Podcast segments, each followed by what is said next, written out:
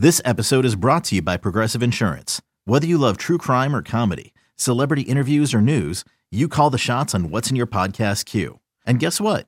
Now you can call them on your auto insurance too with the Name Your Price tool from Progressive. It works just the way it sounds. You tell Progressive how much you want to pay for car insurance, and they'll show you coverage options that fit your budget.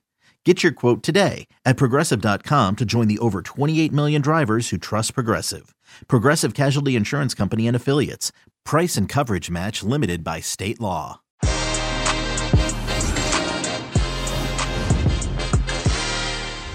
The madness that is South American qualifiers is over as Brazil and Argentina remain dominant. Ecuador already through and Uruguay ending on a high. But it's the end of the road for Chile, Colombia as Peru once again earn a playoff spot. Que golazo with Jaime Macias. South America begins right now. Hey, everybody, welcome to Que Golazo. Thank you so much for being part of the family. YouTube.com forward slash Que Golazo, Que Golazo Pod on Twitter, and of course, CBS Sports and your CBS Sports app. Jaime Macias is back. How are you, Jaime?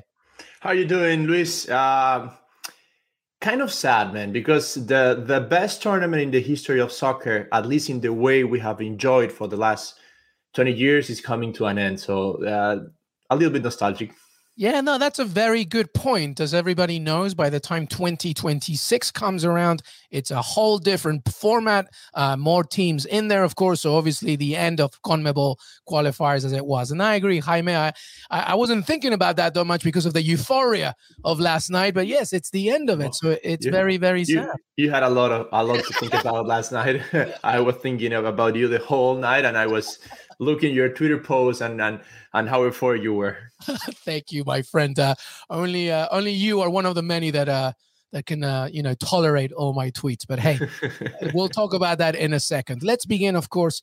Uh, before we get into the fifth uh, spot playoff, of course, uh, a- another storylines, Jaime. I-, I did want to remind everybody that this uh, table still dominated by Brazil and Argentina. Both are undefeated and Brazil uh, a record number 45 points no, it's never been achieved uh, I think they passed Argentina from the 2002 uh, qualifying campaign with 42 points but Brazil and Argentina uh, obviously they have to face each other later after that suspended game but they are clearly Jaime the dominant forces in South America they are the dominant forces. They are the two last Copa America champions. Uh, they are also the two last South American teams to play a World Cup final. And at the end, that record can be longer. Like Brazil can reach 46 or 48 points in case they beat Argentina. We don't know if we're gonna end this qualifying with two or or just one unbeaten team. But at the end, apart from those small details, the gap between Brazil and Argentina and the rest of the continent, it's uh, getting bigger every time. Absolutely. Well said. And that's exactly what's happening. We will talk about how we think Brazil, Argentina, and the other countries that qualify for the World Cup will do in November and December. But uh, first, uh, let's talk about what really matters, Jaime Macia, because Peru, once again, thanks to Ricardo Gareca, have made the fifth spot, the qualifying playoff spot, who will face either Australia or United Arab Emirates in June. I've already said it, Jaime. I, I was on HQ uh, earlier talking about how if you don't follow South American football, you need to know that Peru it doesn't have a good, strong domestic league. We don't have superstars. And what Ricardo Gareca has done again is kind of amazing. Your thoughts on Peru beating Paraguay uh, at home 2 nothing to earn that fifth spot in CONMEBOL? It was a difficult scenario because you need to know what was happening in the other two games. Uh, Peru had the upper hand, but we said uh, last week whoever scores the first goal is going to have a big advantage. I was watching the three games at the same time, and the minute Lapadula scored Peru first goal, you saw how the performance of Colombia and, and Chile just dropped. Like they knew that the team they needed not to win was winning, and, and that had an impact. So that Lapadula goal at the seventh minute was key on what is coming next and all that anxiety and pressure and expectation that came down and Peru, and Peru start performing as it has been performing during this whole second half of the qualifier. Luis, in the second half of the qualifiers, Peru, ha- Peru has lost three games, visiting Brazil, visiting Argentina, and visiting Uruguay. Amazing. The, the top three teams in this qualifier. Yeah, there is a defeat against Bolivia in there, uh, but that was a game that was in the middle of a triple header because it was not played when it has to be. Uh, it, it has it has to be played. Let's put the fact that Peru it's qualifying to this playoff spot with less points than what they did towards Russia, but with more points on the field because Peru had those three points against Bolivia, the last qualified. That yeah, in the standings they count, but they didn't get it on the field. This time they had get, get more points on the field, and that is an improvement on this Gareca team. Unbelievable. Just unbelievable. Uh, statistics aside, numbers aside, just also had to deal with the fact that we were moving on from Paolo Guerrero and Jefferson mm-hmm. Farfan because obviously they were getting older and getting injured. We had to, you know, rely, uh, Gianluca Lapadula, uh, the Taku Taku Rigatoni King, uh, had to come to to Peru. Uh, he didn't start playing for Peru till 2020, of course. So there was a lot of things, Jaime, that really has made this quite special. I mean, it's not done, right? Obviously, there, there needs to be another game in June, but it is pretty amazing. Taking in mind, and of course, include your thoughts on the fact that Colombia, Colombia are not at the World Cup, and neither now Chile, and that's you would think the end of the golden generation for them. That Copa America 2020 that a lot of teams didn't want it to be played mm. came in a good shape for Peru. Peru Peru click after that World Cup. The team that played in Russia was a young team, and it didn't need a whole lot of changes for this qualifier. But certain positions, key positions, they need some replacement, some new players, some new blood to the team. And and one was Paolo Guerrero. Everybody knew that Paolo was not going to be available for the whole qualifier. And it took a long time for Lapadula to engage. And that Copa America was key on Lapadula making click with the team. But the other was the two center backs. The center backs at the World Cup were Ramos and Rodriguez. And Peru started the, the, the qualifier with Abram and Araujo. And after that Copa America, Callens came in, a lefty, fast center back that plays in a team New York City with the same style as Peru, who is comfortable playing away from the goal. And Zambrano, his transfer to Boca gave us another player, a player that is not a red card per game. And Peru was the second best defense on the second half of the qualifiers. So that's a fact. Like we know Lapadula importance, but how the team grew from the back line is also very important, Luis. And if you see the lineup that Peru played against Denmark and against uh, France, it's basically the lineup that qualified yesterday, plus yeah. these, tr- these three names that I just uh, tell you. Yep, a very, very good point at the back. I literally just tweeted before we started talking about Alex Callens, and now to me, he's been a revelation. I remember interviewing him when he first moved to NYCFC and he wanted to get the attention of Ricardo Gareca, who was not even thinking about Alex Callens. And now look, and you mentioned Carlos Zambrano for Boca Juniors. Unbelievable. A very good point there, Jaime Macias. Very quickly on what, who's it worth for worse for, Jaime, do you think? Chile, who are saying essentially goodbye to the likes of Arturo Vidal and Alexis Sanchez, or Colombia, who have tremendous talent from all over, but just couldn't score to save their lives uh, up to these last two matches. Who's it worse for? Uh, I think it's worse for the future for Chile because it's not like Colombia that they could not bring new players, that they cannot bring new blood for, for the national team at that, or or that they had top players that at the end didn't perform in the national team. And I think that that's the case what happened with Colombia. And that's what is frustrating for Colombia to missing the playoff for one point because they feel they had the quality. And you can, and that's the narrative around Colombia. When you see Chile, the momentum of the Chilean soccer is very weak. They didn't bring new players because they don't have it. The, their club, their clubs are not performing at the international level their youth national teams are not performing as they were used to. Let's not forget that this generation, this golden generation that get to the two that, that won the two Copa Americas, they finished third in the under 20 World Cup in 2007. Mm. Uh, if you if if people can go and see the images of what happened yesterday in San Carlos de Apoquindo at the end of the game when when when Chile was eliminated from the World Cup, it was flag, it was a standing ovation, it was people clapping, it was a, the board saying thank you for the glory days. Um, and I think that the Chilean fans know this generation gave it all. They don't have players that are coming from behind to replace them, and that it was a great run, but it's coming to an end. Yeah, no, a very good point on uh, La Roja. We will see how they develop. Uh, part of it, obviously, a domestic game as well. All right, well, we know who are going to the World Cup. Definitely Brazil, Argentina, uh, Uruguay, Ecuador. Of course, those four teams and the playoff spot for Peru. As we mentioned, they will face the winner of Australia or United Arab Emirates. So, my question uh, to you before we get into it. Um, the South American teams at the World Cup. Let's exclude Peru for a second. Let's talk about Brazil, Argentina, Uruguay, Ecuador. How do you see them faring at the World Cup? Because uh, the last time in Russia, it wasn't great obviously. And now, once again, we see how South American teams do in Qatar. How do you see it happening? Uh, very gut instinct. You can change your mind, obviously, as we get closer to the World Cup. But right now, how do you see it? Brazil is the favorite to compete for the for the World Cup. I uh, agree. I think it, Argentina has found uh, deep starting eleven. Um, they have found a solid team, and everybody's talking about this 31 games unbeaten.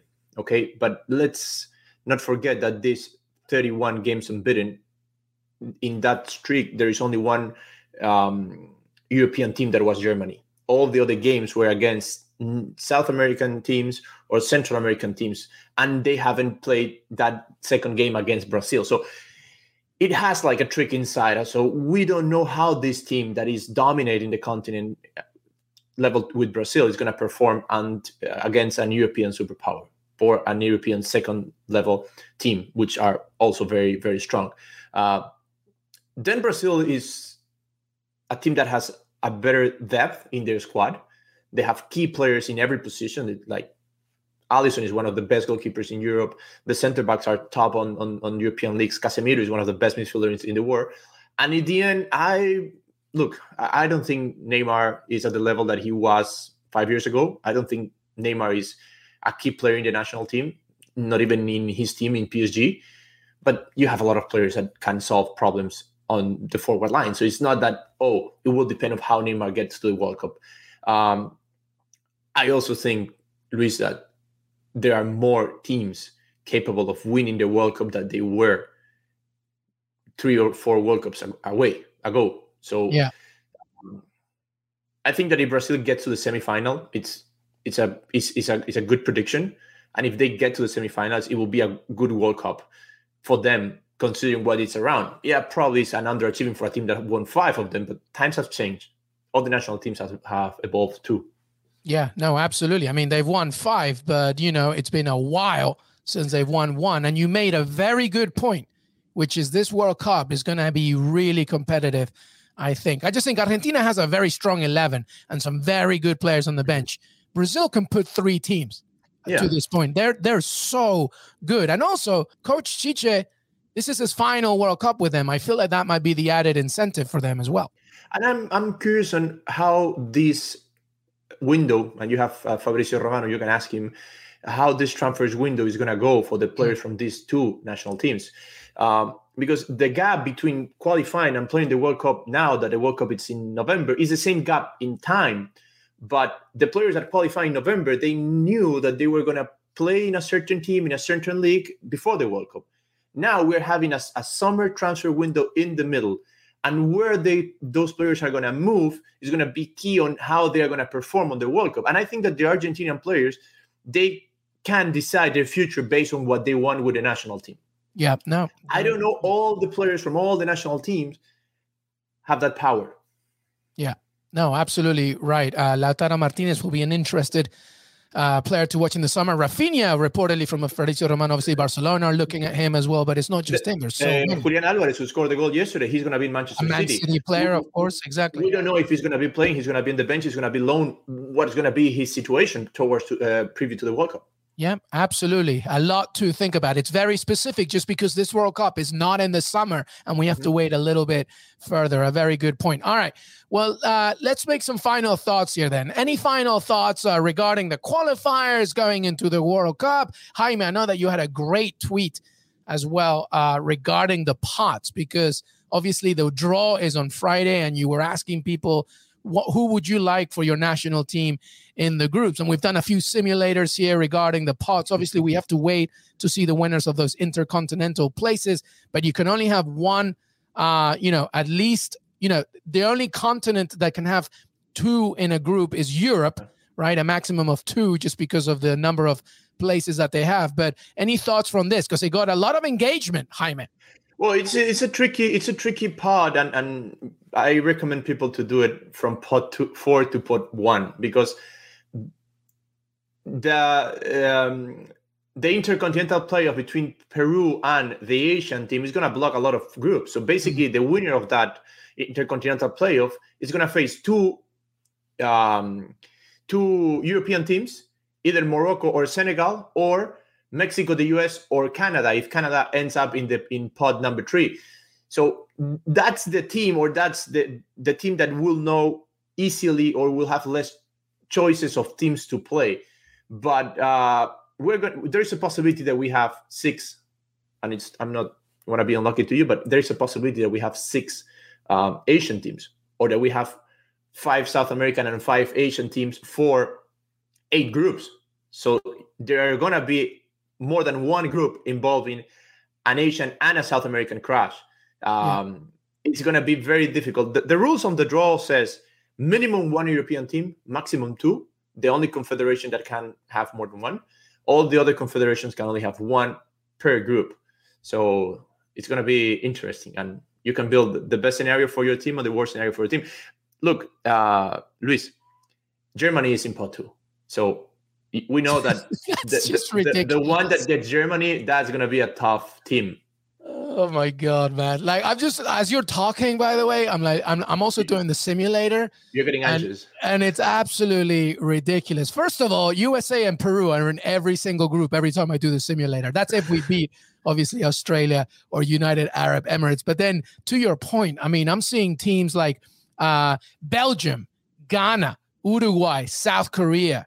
I mean, England, Germany, Senegal, and Saudi Arabia, Portugal, Mexico, Tunisia, Ecuador in a group. I mean, Argentina, Switzerland, Japan, Wales. That's pretty easy for Argentina, I guess, regardless of where you're thinking. But to your point, other, it's going to be really competitive, yeah. Jaime. No, and the other point is that the, the, European team that comes from from the playoff that haven't been played, the, the Wales, Ukraine, and, and uh-huh. Scotland.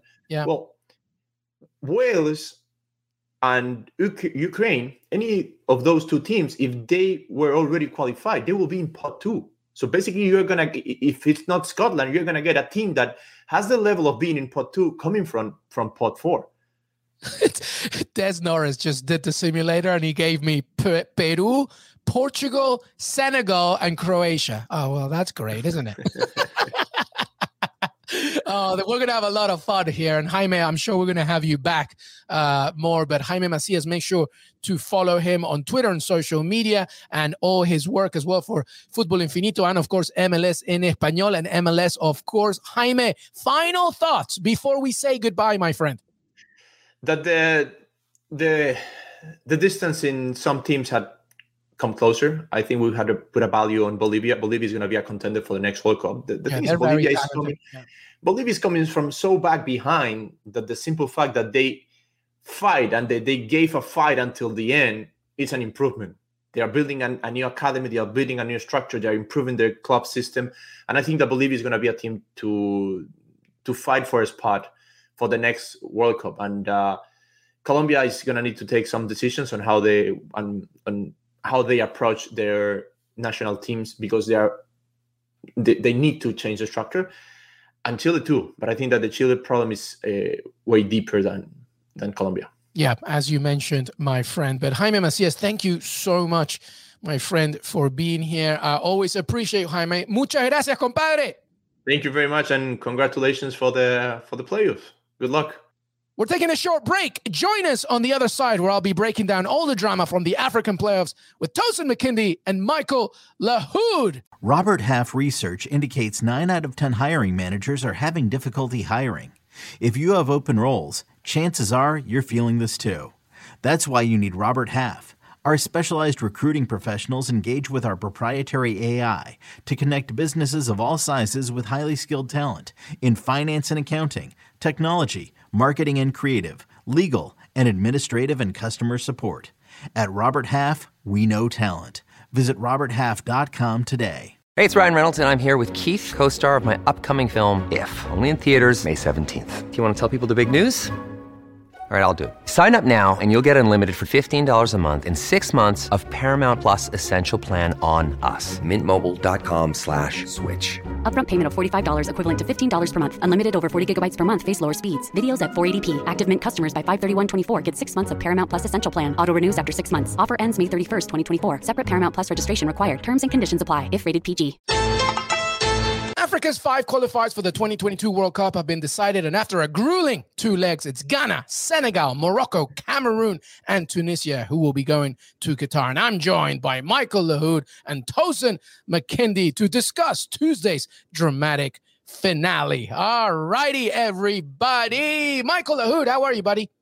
I am exhausted from yesterday's matches, but just happy to be able to talk about it because I need I just need to expel CAF World Cup qualifiers out of my system. It's that yeah. much. Well, we're gonna do it today. Tosin McKindy is off to a funeral. I see Tosin, Nigerian scams. All black. Your Peruvian brother, all black, everything. What's up, Tosin? How are you, man? Hey man, listen, I'm better than yesterday. That's all I can say. It's a new day. It's a brand new day. I'm alive, and that's all we can say.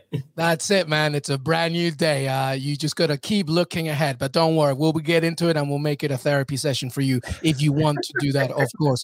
But welcome, everybody. Que Golazo Pod. Don't forget to follow us on Twitter. This is Tosin McKinnon, Nigerian Scans. Michael Lahoud, of course. Follow them on Twitter, social, everywhere else in between. All right, let's begin, everybody. As Michael said, there's so much action, so much drama. Let's begin with the Ibiza uh, rave show that was Senegal against Egypt. Uh, it was uh, 1 0 in aggregate, so it had to go to penalties. But the Lasers, everybody, I don't know if you saw this game. Uh, well, neither did the Egyptian players actually, because the Lasers were in their faces the entire time. Listen, this is not the first time this has happened, okay? So, you know, in many ways, uh, many people were tweeting at me going, Welcome to Africa qualifiers. I-, I get it. But look at this. I mean, he was turning into the Hulk here, Michael Lahoud. It was unbelievable, but the game ended 1 0, right? And by the way, there was a, a, um, a statement after the game. The Egyptian Football Association have lodged a formal complaint against its Senegalese counterpart to the match observer, the security official, CAF, and FIFA before the start of the match between the two teams. The Egyptian team was subjected to racism after the appearance of offensive banners in the stands as well, aimed at the players, specifically Mohamed Salah. Well, we'll have to see uh, about that, but we did see some uh, signs. But the Lasers to me were incredible. Sadio Mane once again seals the deal after winning Africa Cup of Nation. He does it again in penalty shootouts. Michael, who thoughts on this game? It was kind of, I mean, Ooh. Siri, show me an Africa World Cup qualifier, and I guess this was it. so, just to touch on the lasers, I saw more lights than Studio 54 had in its heyday. Michael? Oh, man. no, no, no. But I've heard stories and seen the movies. But man, what? I mean, just to be able to have a match like this, uh, this this was a, a game of fourth minute magic. So in the fourth minute, goal scored. Dia scores bundles at home, but Egypt in the in the first 10 minutes of an away match, especially when you you have the first leg won, you cannot give up a bundle a header. You, you have to be definitive in clearances, and they didn't do that, got punished, and the game was still there. Zizo, who came off the bench, he had two golden opportunities. And when I saw that, I thought Egypt's done. But Senegal still left him in the game. And, and when it went to penalty kicks, it's all there. But interesting stat for Senegal four out of the five players who took penalty kicks were the same four out of the five that took them in AFCON. That gives you confidence, consistency. Knowing you have penalty kick takers to rely on gives you the edge. Egypt, only one PK taker. Zizo misses, and he banged the best penalty kick in AFCON in the final. It's just a tale of two games. Yeah. yeah. My thing is that, like, I this is an old reference. Some people might get it, a lot of kids might not. But that whole laser thing reminded me of Jennifer Lopez waiting for tonight video. I was like, what is, what is happening here? Like, are we uh, back? It's funny. Waiting for tonight. That's right. Literally. But no, I mean, I'm I'm more so happy for Senegal. I mean, like they've been mm. perennial, just like underachievers in Africa. For them to win AFCON then qualify is beautiful. I think for me, I'm such a romantic where I love to see, and we'll talk about it when we hit Cameroon. I love to see these older players lead their team. Like you get to see someone like, you know, someone like Aliou Cisse lead his team not only to AFCON but to the World Cup again. It's just like, man, this is beautiful. This is just beautiful. So I'm rooting for Senegal, man. Like I'm, I'm really, really hoping that they that they show up for the continent. Um, that's yeah, I'm a big fan of Senegal. Um, no, absolutely. Uh, I, I, had the pleasure of talking to Sadio Mane uh, right after winning Africa Cup, and he talked about this World Cup qualifiers. Not so much, but uh, to your point, Tosin, just how much it means for Senegal and Senegal. I guess if you're a neutral, I mean, they're just such a fun, energetic, vibrant, smart, and uh, you know, team that really represents the nation. Having said all that, Michael, let's just quickly mm. come back a little bit to the laser show because it was a big deal. El yeah. Shenawy, by the way, their goalkeeper um, I thought was performed admirably throughout the entire game.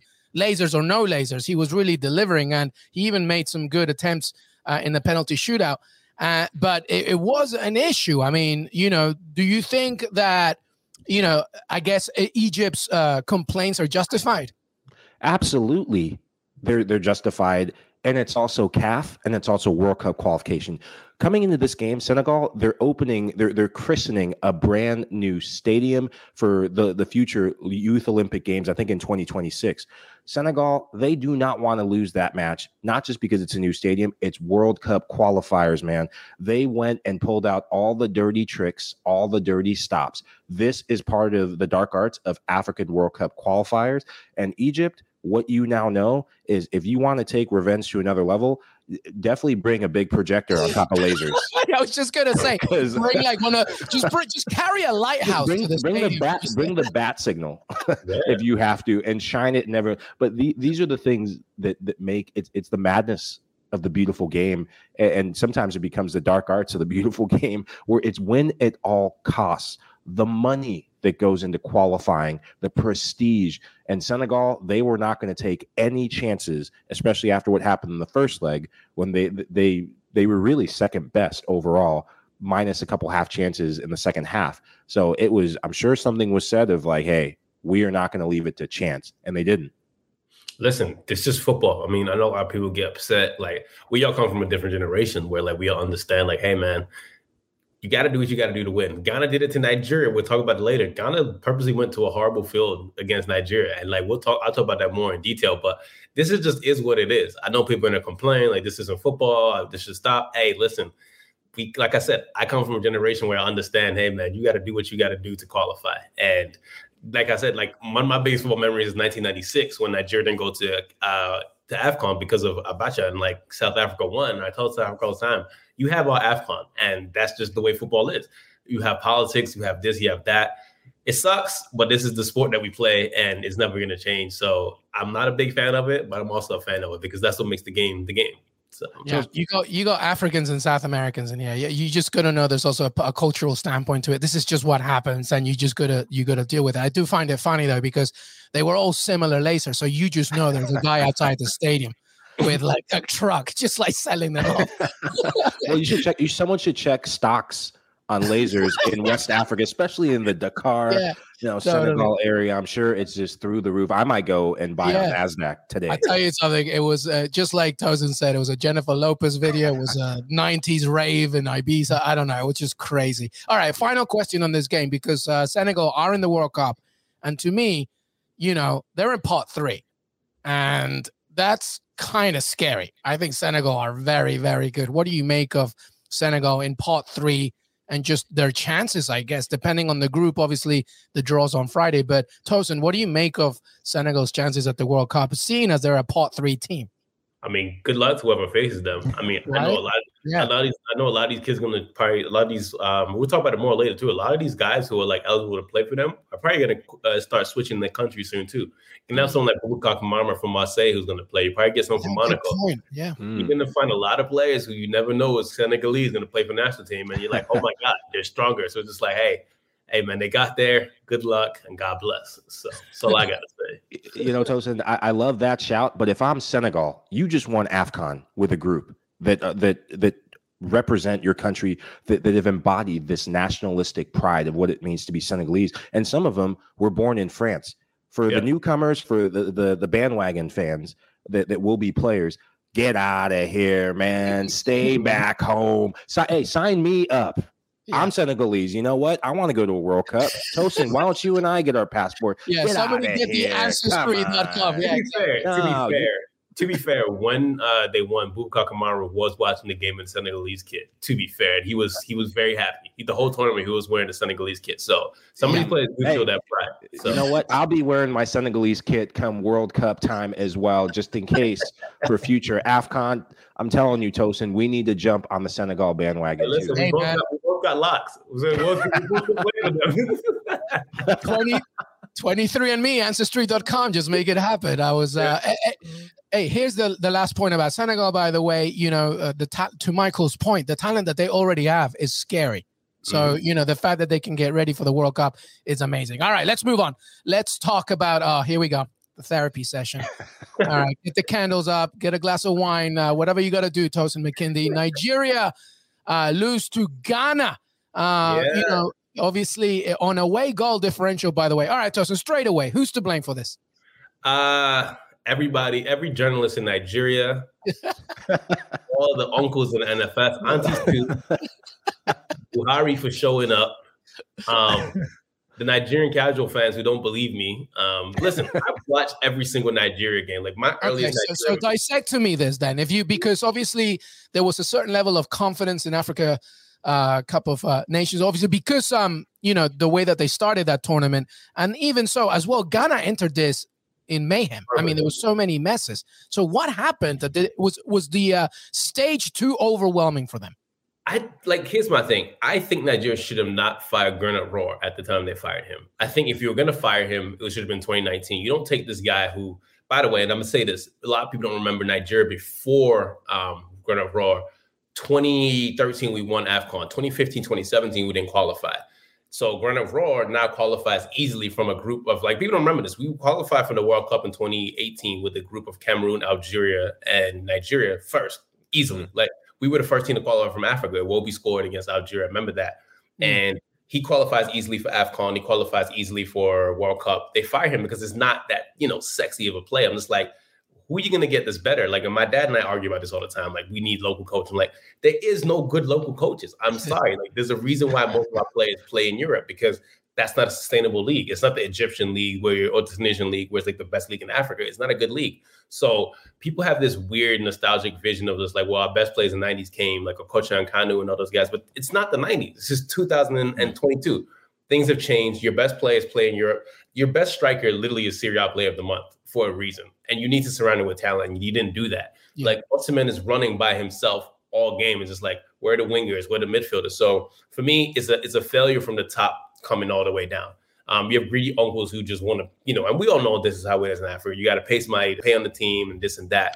But it's egos. It's like you have the sports minister who's telling Gernot Rohr to shut up. Like you can't tell your coach to shut up. Like that's just so rude and disrespectful. So for me, firing Gernot Rohr is the stupidest thing in the world. And I respect Eguavoen. He's a great player. Um, a lot of people might not remember him. Was a great player, but he doesn't coach, man. Like he does, he hasn't coached in like five or six years. And you want him to take this team to the World Cup and AFCON, it's not going to work. So this is just Nigeria's ego. But to my point, Ghana did a great job firing their coach and got a bunch of really talented players. Like Dennis Adoy has been coaching, you know, for a reason, like at, at Dortmund. You have Chris Hughton over there. You have a U19 English coach there as well. So they got a really good uh, bunch of coaches who are smart. And Ghana did the dark arts. Their field is horrible on purpose. Nigeria could not score in that field. And they knew we were going to go to Abuja, which is a good field, and maybe get a pot shot. And by the way, all the Nigerian fans who make fun of the goalkeeper, Maduka Okoye, there's a reason why he's going to Watford because he's a good goalkeeper. And I said it before when everybody was happy that he wasn't going to play. I said, "Watch out now! The goalkeeper you're gonna you're looking out for is not to do. He's not going to do a horrible job." And what happens? A horrible job. So for me, it's just like I'm not mad because I already knew everything was going to happen. It's like everything I predicted, even the lineup yesterday, I knew the lineup was going to happen. So it's just like when you know all these things happen, why are you mad? I don't care. And I have people who don't really watch football who like are trying to banter me. I don't care because I knew this was going to happen, and we have another four years to ruin another great generation. So we'll see what happens. So that's my spiel. Love it. Mike, To- Tosin, I, I I was thinking about this when I thought, who am I going to blame? I blame it on the Jollof man. Whoever Yeah. gave the goalkeeper the Jollof needs to needs to needs to be Yeah. sanctioned because that goalkeeper, when he went down, he went down like a bag of Jollof rice. It was just so heavy. Uh, that was poor goalkeeping. You Mm-hmm. cannot have poor goalkeeping at this stage when your World Cup qualifying lives are at stake. You're at home. That just takes the air. The shot by Thomas Partey was not a great shot. It knuckled a bit. It went right at the goalkeeper. You gotta save That should have been saved. That should And have you got to say, and when you have a play like that, it deflates the team. But I give Nigeria credit. Lookman coming in and drawing the penalty kick. And just when you think, okay, we got that, we're back in the game. What what frustrated me about Osimhen, Osimhen's been killing it in Serie A. You want to know how he's been killing it? Not by doing overhead bicycle kicks and scissor kicks inside the box. Come on, man.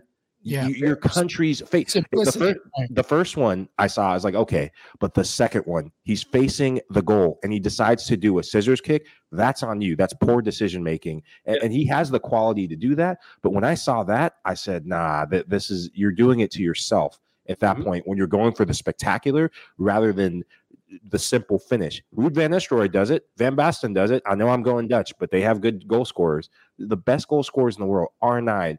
they would chest that put it in the back of the net. It counts all the same. And it's just that sort of decision making to go for the spectacular. I think that's what cost them in the end. Yeah. I mean, my last word and final word on this is just basically now someone like Pinnick, who's been there since 2014, he has to go. The sports minister has to go. From the top down, need to revamp everything. And Nigeria needs to figure out who's going to coach this generation because this is still a special, special generation of players. Like, you know, the Mooses are going to be gone. Their Gala's going to be gone. Leon Balogun's probably done. I think Troost-Ekong should be done.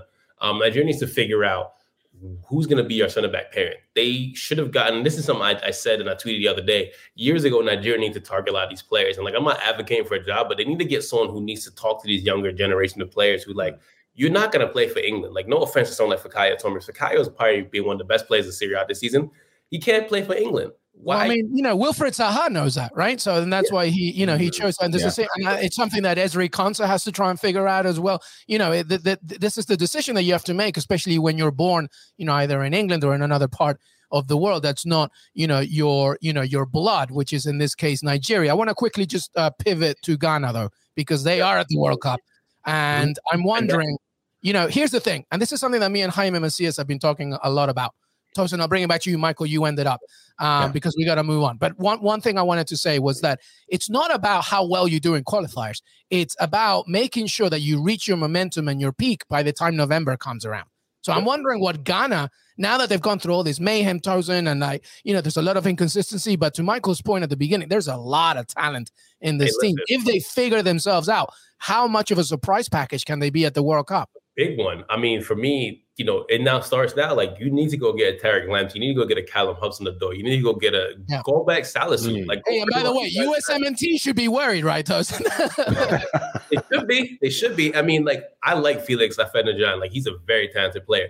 But the player that stood out to me the most is Mohamed Kudus. And listen, if United do Mm. get Erik Ten Hag, I would love to see Kudus at United. That kid can ball Mhm. out. Um, but Thomas Partey to me is probably the best African midfielder in the world. Mm. Um, he is special. Um, he after AFCON realized, hey, listen, I'm Thomas. And like I wanted Thomas Partey at Man United, but that's a that's a special player. Like, and I was saying yesterday, Thomas Partey is just he's levels above. So Ghana's gonna be scary. I mean, they're gonna be a surprise package, but you never know what's gonna happen between now and November. But they got the talent, so it's up to them. Yeah. For Ghana to be successful, the Thomas Partey that played yesterday, that will remind me more of the Thomas Partey from Atletico Madrid. That, mm-hmm. that Arsenal paid the big money for was towards his end of his tenure at Atletico. He was shooting. He was more of an offensive presence. He was more uh, playing more like a box to box midfielder. He does he doesn't do that as much with Arsenal because he doesn't have to because their front three is in fuego right now. And I know all of the Arsenal fans. I know I rip you week in and week out, but I got to give you a shout out for that because you're going to get fourth. But I digress. Sorry, United fans. I digress. Thomas Partey, he's going to have to figure out his times of when to be more influential out of that midfield. I think their midfield in at AFCON was too stagnant. They're relying on the Ayew brothers to do too much. The the Ayew brothers are getting a little bit up there. They're not as dynamic as they used to be. So a good Thomas Partey for Ghana will be an effective Ghana in the World Cup. Yeah, he's a tremendous player, tremendous. And when you wear the national team shirt, uh, it becomes even more so. All right, we're just going to wrap it up by, by the way, reporting that unfortunately some tragic news. Zambian Football Association reported that the death of uh, Dr. Joseph Kabungo, who's a CAF FIFA medical officer who was on duty for the game in Abuja. There were some, you know, obviously some some some, some sad scenes at the end of the game. And reportedly, this has nothing to do with that. Apparently, uh, you know, it, has got to do with a, with something unrelated. So we just wanted to note that regarding that game. All right, let's move on here. Algeria against Cameroon. My, oh my God, uh, mm. you can't, you know, not even Steven Spielberg can come up with something like this. Unbelievable. Well, Algeria, were, it was a roller coaster of events, by the way. Uh, but you know, and the away goals rule is still a thing, which was you had to remind myself because obviously what was happening with the Champions League. But Algeria had this set, uh, thanks to obviously you know, including Slimani, etc. And there was, you know, there was Algeria were done. They were 2-1. They were ready to go. 123rd minute at the death. It can be finishes it from a set piece. And Cameroon, Cam, a good day for Cameroonian uncles, Tosin McKindy, but unbelievable. Cameroon, Michael Lahoud are at mm. the World Cup. Wow. Listen, no, go ahead, Mike. Go ahead. Not Tosin, Tosin. I was just taking a deep breath, just to, waiting to exhale part two. So, Either one can jump. Just let me know. Let's go with you first, Michael. Michael, oh, okay. let's go with you first. And Tosin, you feel free to jump Ooh. in. Go ahead. I'm, I'm going to have to breathe into this one. So, from the Cameroonian standpoint, this is a statement win. They made some gutsy, gutsy decisions to leave their captain and arguably the best player in last AFCON, Vincent Aboubakar, on the bench. Mm. Nouhou Tolo on the bench, who put Mohamed Salah at different points in his back pocket at AFCON. These are big decisions. Eric Maxime Choupo-Moting, captain, he, he he barely was a factor at AFCON, and now he's all of a sudden the captain in the second leg in yeah, this make or break game, yeah. and it pays off because of what? Again, bad goalkeeping. So, uh, little personal thing. I used to be teammates with Raïs M'Bolhi, and when I was with the Philadelphia Union, and when that cross came in, I thought to myself, I've seen this movie before. It's an M Night Shyamalan nightmare because oh, he bundled it. And it, happens to, to any goalkeeper. But when I saw that, I thought, oh man, Algeria, you are in trouble. Anything but that. And who reacts fastest? Choupo Moting. But for Algeria, I think what what struck me is there was a couple plays Slimani getting back to that form. That's why he's leading, or he was leading AFCA or CAF in goals scored coming into this match. But it was the decision where he's in behind and he passes it to Belaïli.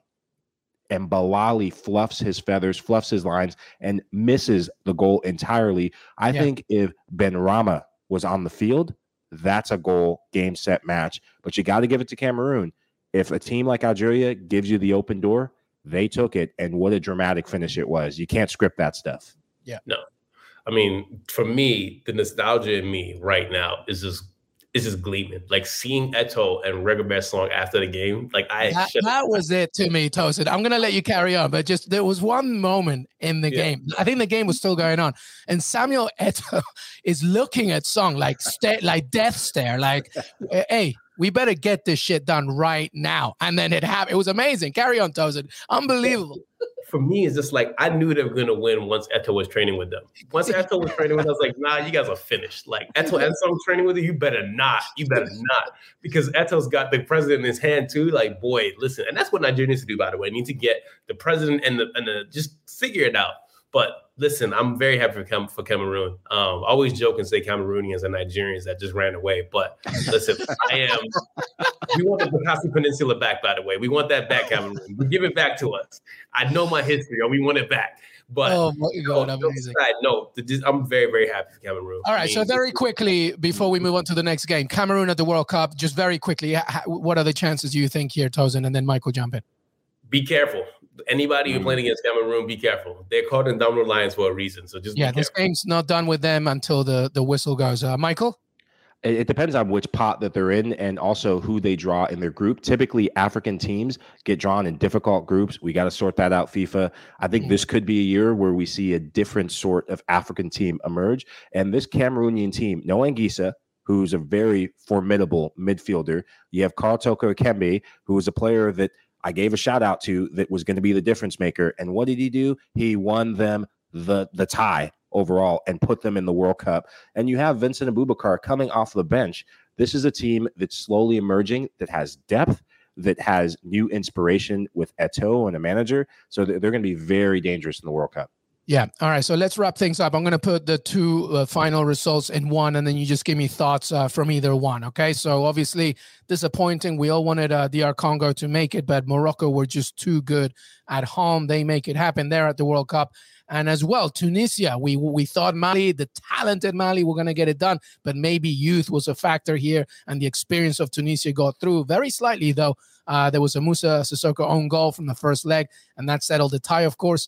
Uh, but this is uh, Tunisia's sixth time uh, to qualify as well. So Morocco are in, Tunisia are in. Uh, Tosin, thoughts? Well, for Mali to lose like that on their own goal, that is unfortunate. That's only Tough. yeah. It's so tough. Tunisia, I mean Morocco, they beat the Lingala out of DR Congo. I mean that was that was not fun. That was not fun. And the food that the, that the Congolese was eating two hours before, like why are you eating that heavy food before the game? Like, are, are you guys okay? So that's all I gotta say is DR Congo was very unserious and disappointed me. But Very unserious. Michael, thoughts on those Yeah. two games? No, uh, you said it best. DR Congo looked like they had just gotten off the plane in, in Lubumbashi and they missed their flight to get to the match.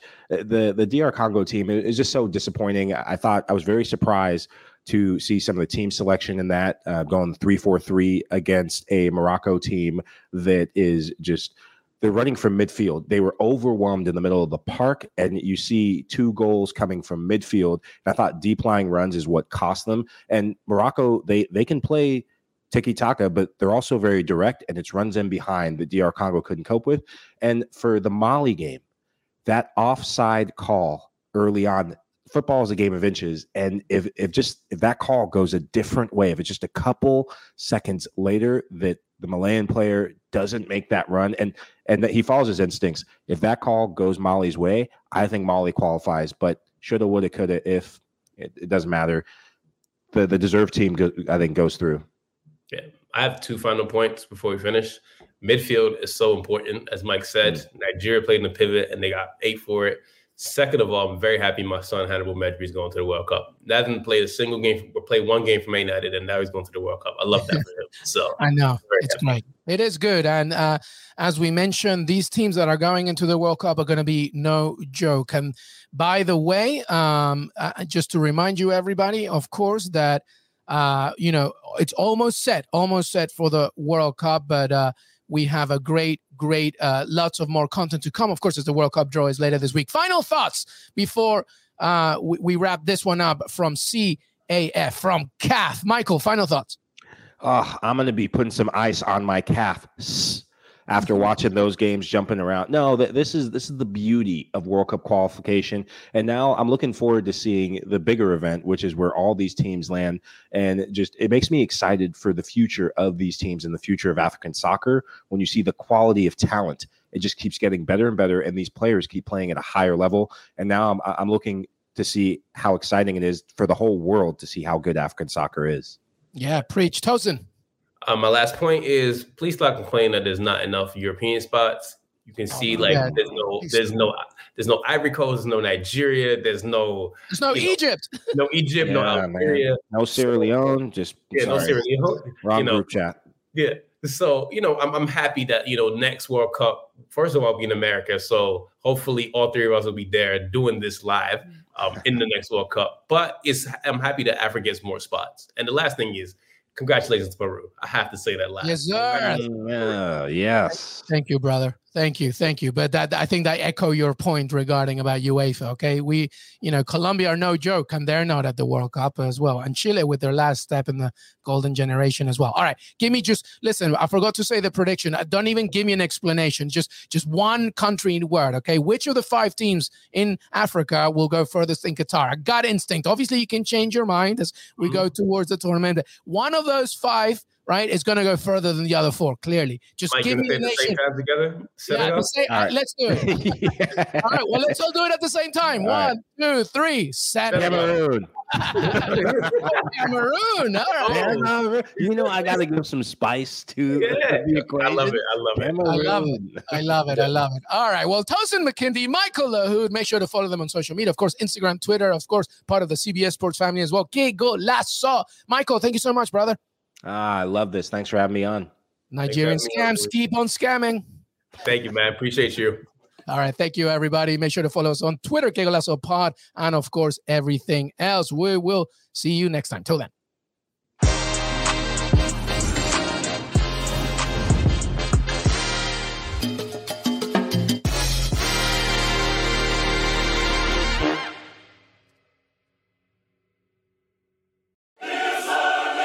Can now relive the best moments of the UEFA Champions League 24 7. The UEFA Champions League channel is a new 24 hour streaming channel serving non stop goals, highlights, and full match replays from the world's most prestigious club competition. Reminisce on your favorite moments, legendary players, and brilliant goals with the UEFA Champions League channel streaming around the clock on Pluto TV and the CBS Sports app.